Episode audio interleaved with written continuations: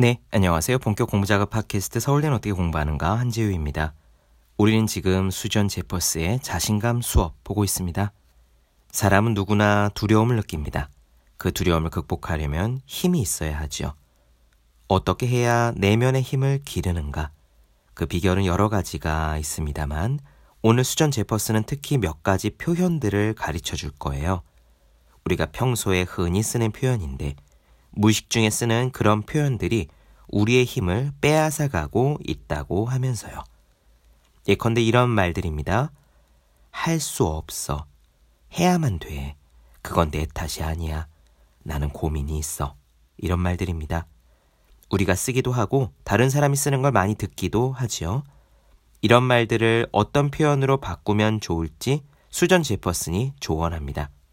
그런데 여기에 조금 부연 설명을 하면요. 저는 이렇게 생각해요. 우리가 흔히 쓰는 표현을 바꾸어서 보다 긍정적인 사람, 힘이 있는 사람이 되라는 조언은 많이 나옵니다. 그런 조언도 당연히 효과가 있어요. 의식적으로 긍정적인 표현을 쓰면 우리 마음도 그 표현을 따라가곤 합니다. 그런데요, 저는 그것보다 더 중요한 것이 있다고 생각해요. 습관처럼 쓰는 말을 바꾸어서 우리의 마음가짐을 바꾸려 하는 건 마치 비유하자면 사과의 껍데기를 바꿔서 속살을 바꾸려는 것으로 저한테는 느껴져요. 제 생각에 더 중요한 건 그리고 더 본질적인 것은 그냥 우리의 마음이 바뀌는 겁니다. 사과 속살이 바뀌면 껍데기는 시간의 delay가 좀 있더라도 저절로 바뀌게 되죠. 마음이 정말 긍정적이고 내면에 힘이 있는 사람은 힘 빠지는 표현을 잘 안 쓰기도 하지만요. 혹시나 그런 힘 빠지는 표현을 쓴다고 하더라도 그 말에서 느껴지는 진동이 힘이 없지 않습니다. 더 중요한 것은 말이 아니라 안에 있는 본질이에요. 그럼에도 불구하고 오늘 내용은 꽤 유용하다는 점을 부인하진 않습니다. 아쉬운 마음에 조금 부연 설명을 했고요. 이야기 직접 들어보시죠. 바로 시작하겠습니다.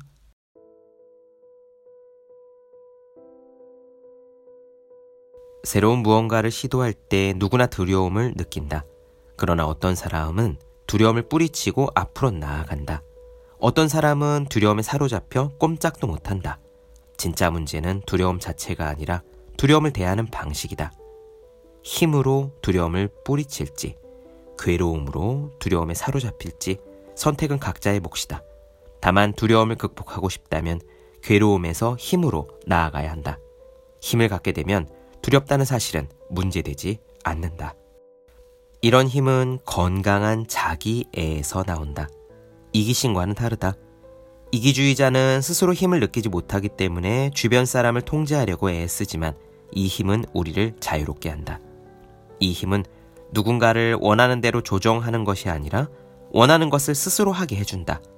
이 힘이 없으면 마음의 평화가 오지 않으며 불안 속에서 살게 된다.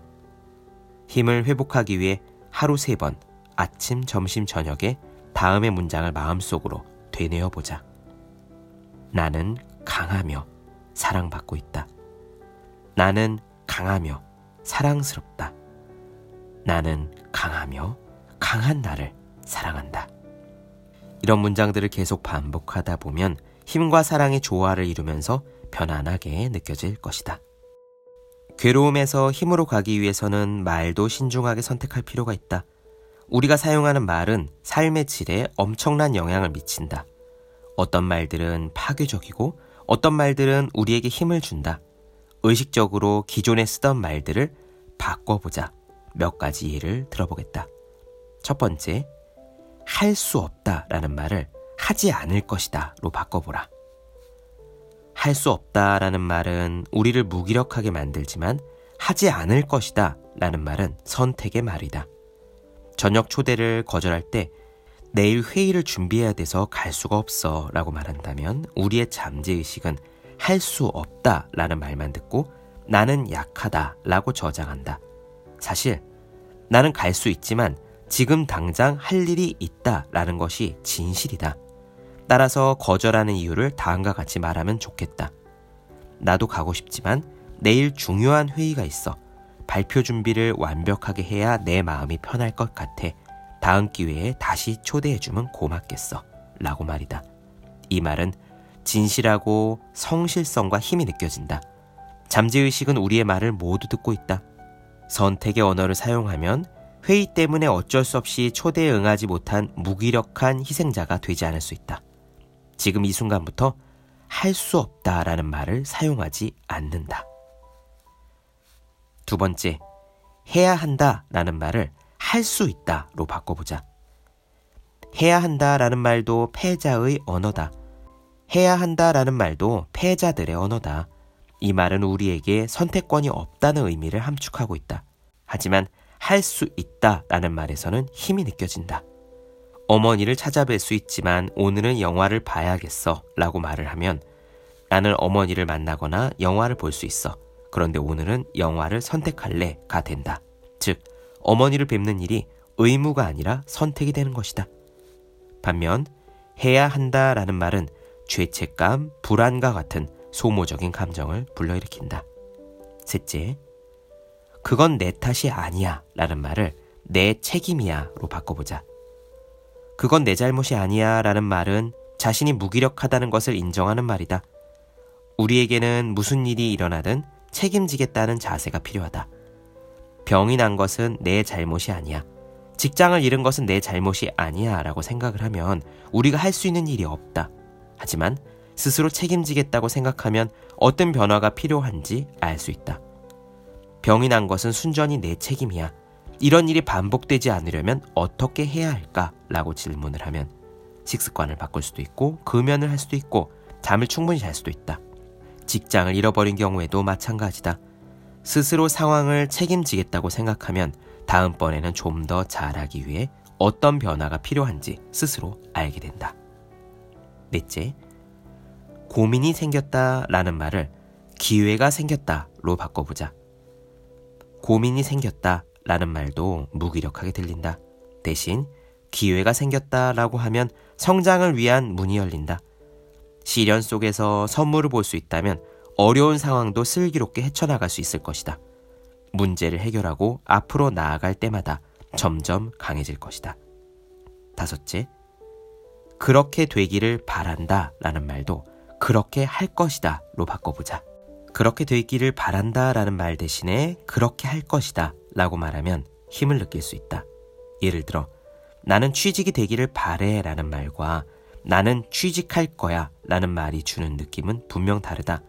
취직이 되기를 바란다고 생각하면 걱정하면서 잠을 못 이루겠지만 나는 취직을 할 것이다 라고 단언하면 마음이 편안해진다. 말을 이렇게 가려 쓰기 시작하면 안전지대가 확장되면서 점점 힘이 생긴다. 이게 무슨 뜻이냐고? 우리 대부분은 익숙하고 편안한 영역 안에서만 움직인다. 그 밖으로 나가면 불편해진다. 예컨대 한 켤레에 75달러짜리 신발은 선뜻 사지만 100달러짜리는 왠지 부담스럽다. 동네 음식점에서 혼자 밥을 먹는 건 괜찮지만 고급 레스토랑엔 혼자 가지 않는다. 연봉 5천달러를 올려달라고는 요구할 수 있을 것 같은데 7천달러는 조금 지나친 것 같다. 이런 식이다. 이게 누구나 가지고 있는 안전지대다. 나는 매일 어떤 영역이든 안전지대를 넓혀 나가라고 제안하고 싶다. 오랫동안 못 본 사람에게 전화하거나 지금까지 신어보지 못한 비싼 신발을 한번 사보거나 거절당할까봐 하지 못했던 무언가를 부탁하는 것이다. 하루 한 가지씩 시도해보자. 큰 일이든 작은 일이든 일단 행동으로 옮기면 기분이 좋아진다.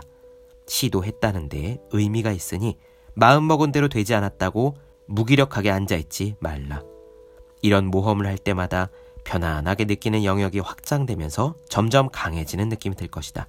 그럼 삶 전체가 확장되면서 계속 더 많은 경험을 하게 될 것이다. 힘이 세지면 자신감도 커지고 안전지대를 확장하는 일이 점점 더 쉬워진다.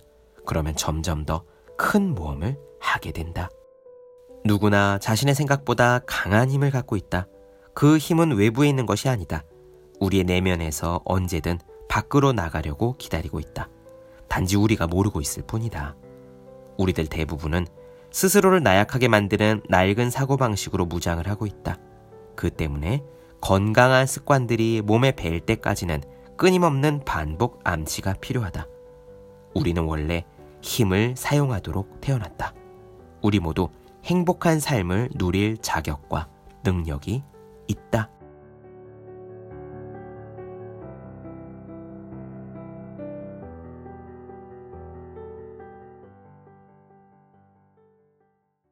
네, 본격 공부작업 팟캐스트 서울대는 어떻게 공부하는가 수전 제퍼스 자신감 수업 나눠드렸습니다.